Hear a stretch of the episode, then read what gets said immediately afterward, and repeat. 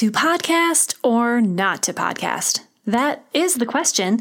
At least it's the question a lot of marketers are asking because let's face it, podcasting is popular. It's growing and it's booming fast, especially when it comes to brand podcasts. While some people feel like everyone has a podcast these days, others, like me, got excited to see podcasting gaining more traction in the B2B space. Depending on how long you've been a marketer, or okay, how long you've been around on this planet and how old you are, you may remember the same situation happening with blogging and other marketing channels. It all starts with something for hobbyists, uh, gets adopted by brands, and before we know it, suddenly everyone had a blog, and most of us still do. But what eventually we all learned with blogging will quickly be learned with podcasting. Yes, it's a really great way to connect with your audience, but you've got to do it really well. It's far too easy to launch a podcast as a way of checking a box. That's how we get bad shows that no one wants to listen to. So, back to my original question to podcast or not to podcast?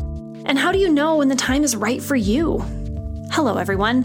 I'm Lindsay Tjepkema, CEO and co founder of Casted, the B2B podcast platform. And this is our podcast.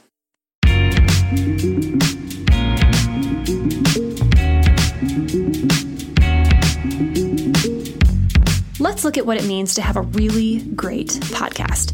And who better to start that conversation with than Jay Baer? He's the founder of the marketing advisory firm Convince and Convert. But you've likely heard him speak at an event, read one of his several books, including his most recent release, Talk Triggers, or maybe even heard him on a podcast like you're just about to hear today. Jay is a great friend of mine, and he actually serves as an advisor of sorts here at Casted.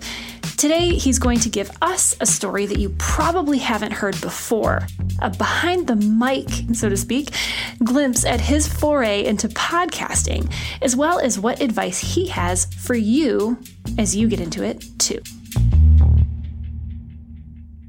Jay's journey with podcasting began in 2012, but it wasn't his idea at all it would be incredibly disingenuous although that may not stop me but no it would be it would be disingenuous to suggest that i had some great podcast epiphany. It was not that at all. In fact it wasn't even my idea. Eric boggs um, who is a, a fantastic digital strategist, um, B2B sales genius, runs a company now called RevBoss. Uh, at the time, he was the CEO of a company called Argyle Social, which was an early stage, early days social media analysis uh, software tool. And Eric and I were friends, and, and he said, We should do a podcast together. And I said, Should we? Uh, and he said, Yes. And here's why because it will give both of us an opportunity to interview our future customers. And I said, "Well, that sounds like a good idea," uh, and and that was literally the full amount of consideration that I gave to my podcast entry. Uh, and and we started a show, and we called it Social Pros, and Eric and I co-hosted it, and that's exactly what we did. We found people that we thought, you know what, I would love to work for that company someday. And instead of making a sales call, we made a podcast guest call. We said, "We're to have this amazing podcast. Could we talk to you for an hour?" About what you're doing in social media. And we did.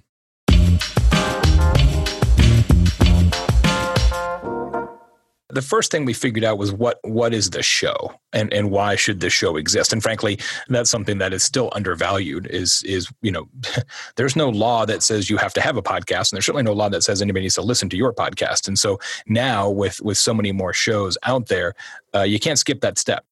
What our big idea was is that look there's there's shows out there about social media but there's not shows out there about social media that celebrate the actual practitioner you know, it's a lot of shows about tactics, and that still is the case. Our show is not about tactics necessarily. It's to celebrate and tell the stories of of the people who are doing the work right? So the tagline has always been uh, real people doing real work in in social media. And it's all these unsung heroes who are leading social media efforts for big companies but nobody ever tells those stories right? They're they're mostly anonymous. Uh, so they're delighted to be on the show because they finally get to to get some recognition for it. Uh, and it and it makes for an interesting listen to say oh, well, how does this big company do social? How do they deploy their resources? How do they measure success? How do they train their their staff, um, etc. So one of the only smart things I think we've ever done is is to is to say we're going to do a show that nobody else has done, uh, and then stick to our knitting, right? Not try and and and make it um, broader or or or acceptable to uh, to small businesses or, or everybody else. So what happens is that we have a lot of listeners and we're grateful for each and every one of them but we don't have as many as we could if we wanted to make a show for all people who do social media but we don't it's a show only for people who are in big companies who are doing social media at scale and we're perfectly uh, okay with that and and and that sort of fundamental understanding of who you are and who your show serves is irreplaceable so you said that the kind of the core of the show, what it is and who it's for, mm-hmm. has has remained consistent. When do you know it's time to evolve something? Like what have been some of the the triggers for you along the way to say, okay, maybe we need to pay attention to this, or maybe this is no longer enough, or maybe it's time to take a closer look at this other thing?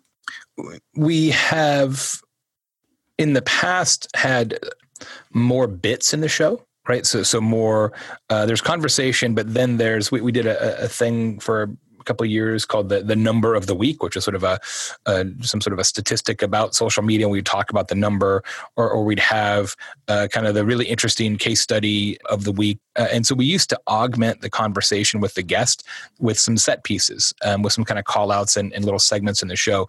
And, and we we've moved away from that. We we got a lot of feedback from listeners uh, anecdotally just being out there on the road and meeting listeners that that you know what they really prefer is the conversation. They, they want to hear from the guest.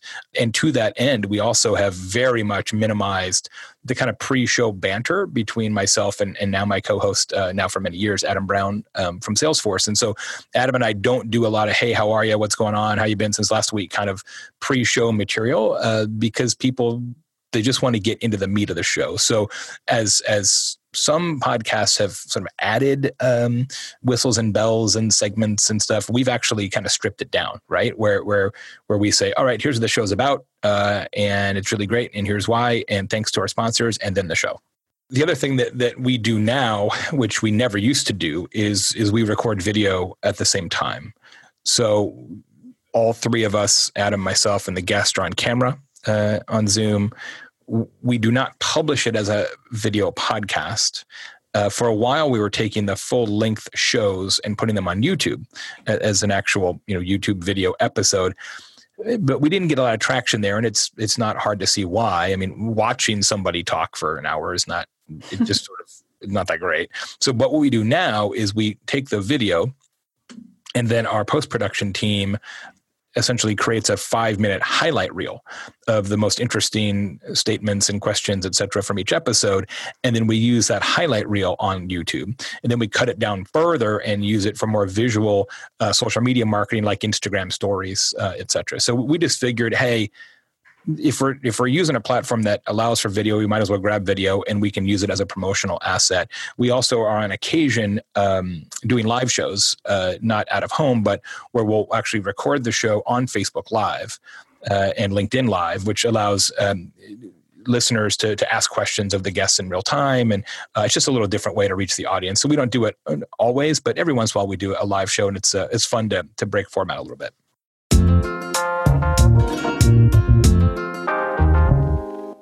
one of the things that's changed the most is that you have to market the show more aggressively right? So so when we take each episode and turn it into social media assets the time and care and frankly resources that are devoted to that now versus even 3 years ago is extraordinary because if a show gets published and nobody listens to it did it actually exist?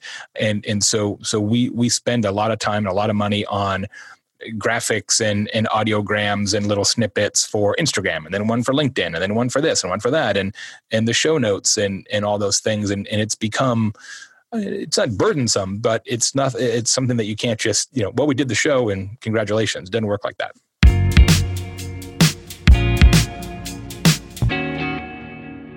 As content marketers, we all know the work that goes into a project, but we also know the value that's wrapped up within it and all the richness that makes up a piece of content, or in the case of podcasts, all the value locked up within an episode. Yeah, it's an episode. But what is an episode?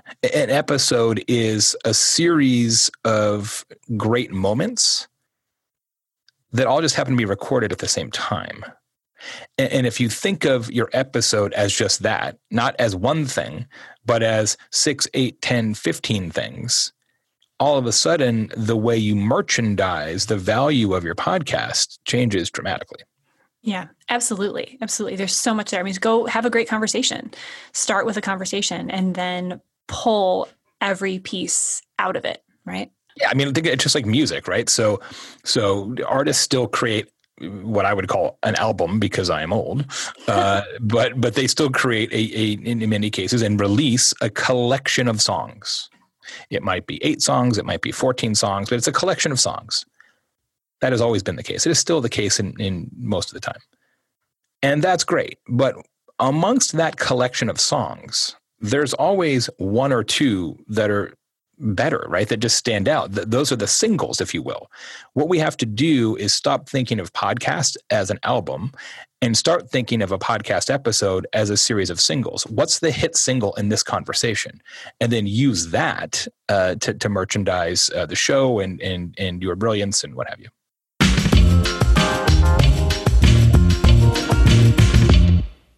Why B2B podcasting. Why if you're if you are representing a brand and you're thinking about a podcast you have a podcast why now? Why now? And, and where should your head be?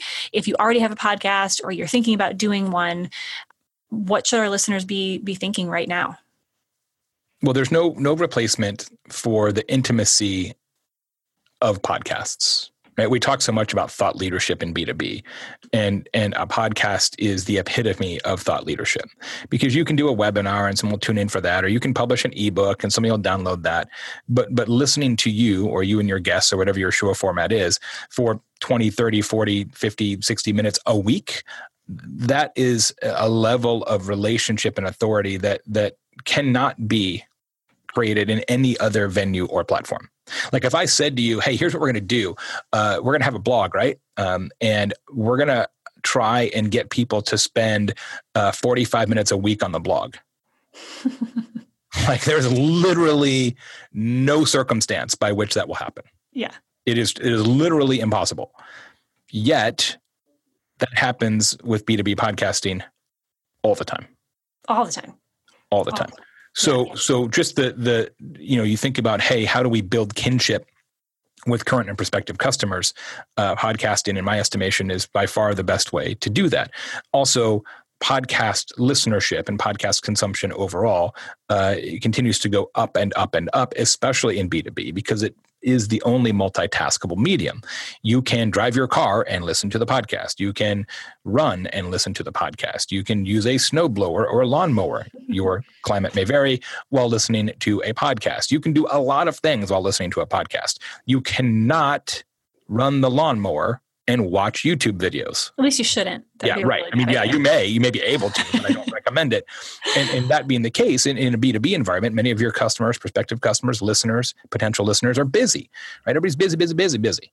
And, and so they think, oh, well, I could be listening to a podcast while I'm doing this other thing. And so consumption is going to continue to rise. And now with all your smart speaker devices, Amazon, Google, etc., make accessing podcasts uh, much easier. Spotify is a podcast directory much easier. In-car podcast access much easier. So the ability to to to say, "Hey, play this show," uh, has gotten manifestly simpler than it was even two years ago. That will continue to to increase podcast consumption as well. So I think all arrows point up, but that doesn't necessarily mean you should do a podcast. Yeah you should do a podcast if it's good and if the audience needs what you have and can't get it anywhere else. Absolutely. So how do you know that? What's what's your advice to someone who's like, "Yeah, but wait, but I want a podcast." How do, how how do you get there? My team produces B2B podcasts for clients. And so we've had this exact same conversation many, many times here's the thing that I, it always flummoxes me, and I'm I'm difficult to flummox. It's a good word. Thank you. They people will come to us and say we want to do a podcast. Say great. Uh, I say okay. Well, you know, what of all the other shows that are already out there on this topic do you like best and why?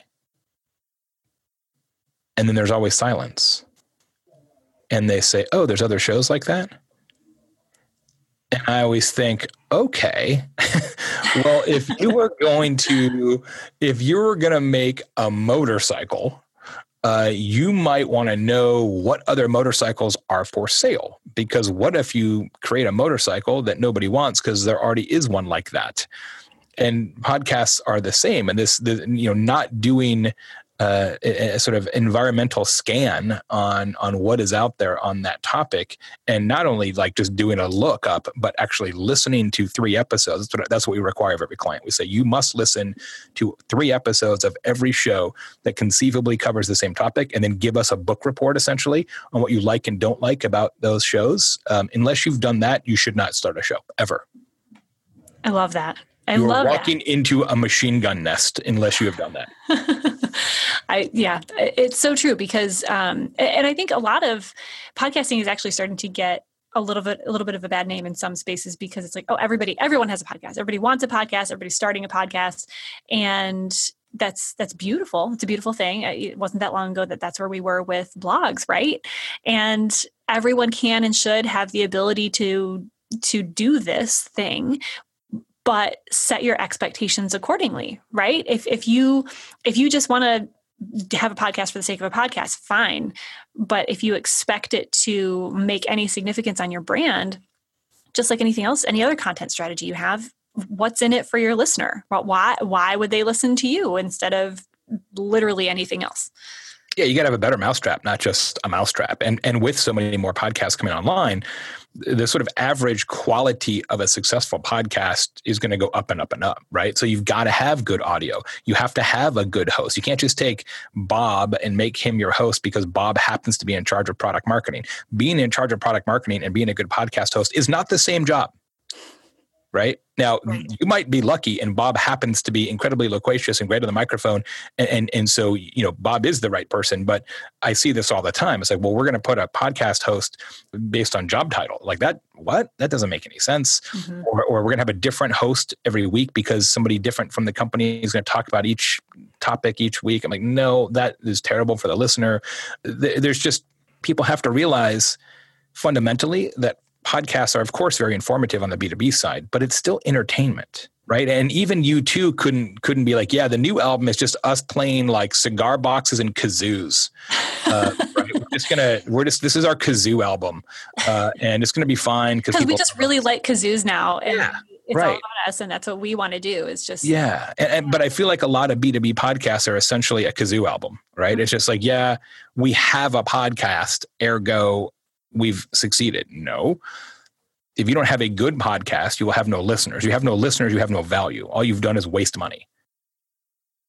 What I see, especially in B2B, is people start a a B2B podcast because they feel like they should. As you mentioned earlier, it's sort of like the new blog. Like, you know, we got to have a blog because everybody else has a blog. And, and now it's again, have a podcast, everybody else has a podcast okay and i think you should have a podcast but be really really clear on on why and how you're going to measure success uh, and it can't just be listens. It can't just be downloads um, because you can't you know you can't pay your employees with downloads. So so understand what you're really trying to achieve and then and then measure the podcast and your satisfaction with it after a while based on that right? What i see a lot is people start a b2b podcast and they do it for six months and then they kind of reassess it and say well you know we're not really sure what it's doing for us so maybe we should stop doing it. Number one it takes a long time to find an audience right? So if you're out in six months you're doomed to fail. And number two you know understand what it's really doing for your business. You know look at look at your spike in seo look at your spike in people mentioning the show to your customer success team. Like there's all these other signals that indicate that the show is doing something for your brand beyond just how many people downloaded the show.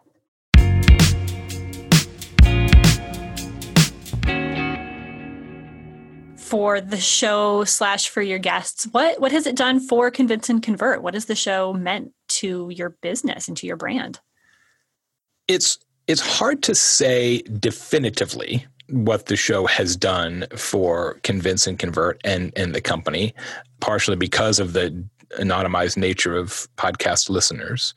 But there's no question that Convince and Convert is very much associated with social pros and and vice versa. And it is almost inconceivable uh, that a client of ours wouldn't listen to the show at this point. It, it's almost hand in glove. And it also allows us and me in particular to to get insights on how other companies are doing enterprise social media and then think about huh that's interesting that they're doing that maybe we should explore that for our clients right? It's almost a it's almost a conversational sounding board for advanced social media strategies which is the work that we do for companies. So uh, it's it's almost like a living focus group one week at a time. And so the the learning element for me and for our team uh, is something that i definitely don't discount. So, not thinking of convince and convert, but for you personally, what have been some of the highlights, whether it's something you just really enjoy or something that you've gotten out of podcasting? It's it's one of my favorite things to do because very rarely do I get to just have a conversation with somebody where there's not some kind of agenda or outcome or structure or circumstance.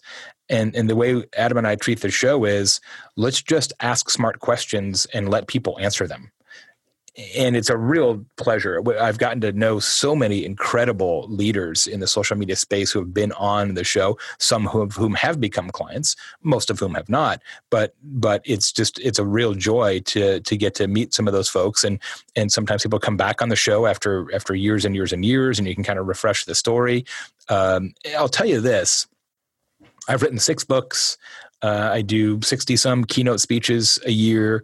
I've written thousands and thousands of blog posts. The thing that I get the most comments on, the thing that people come up to me and say, Hey, I love it, is the podcast more than everything else because there is no replacement for the intimacy of talking into somebody's head for 45 minutes a week.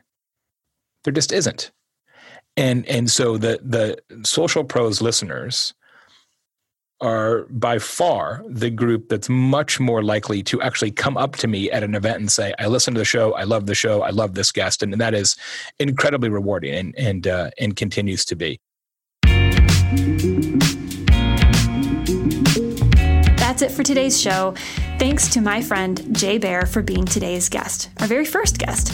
And to learn more about Jay and to see Casted in action with clips of this episode and related content, visit casted.us. Thanks so much for listening.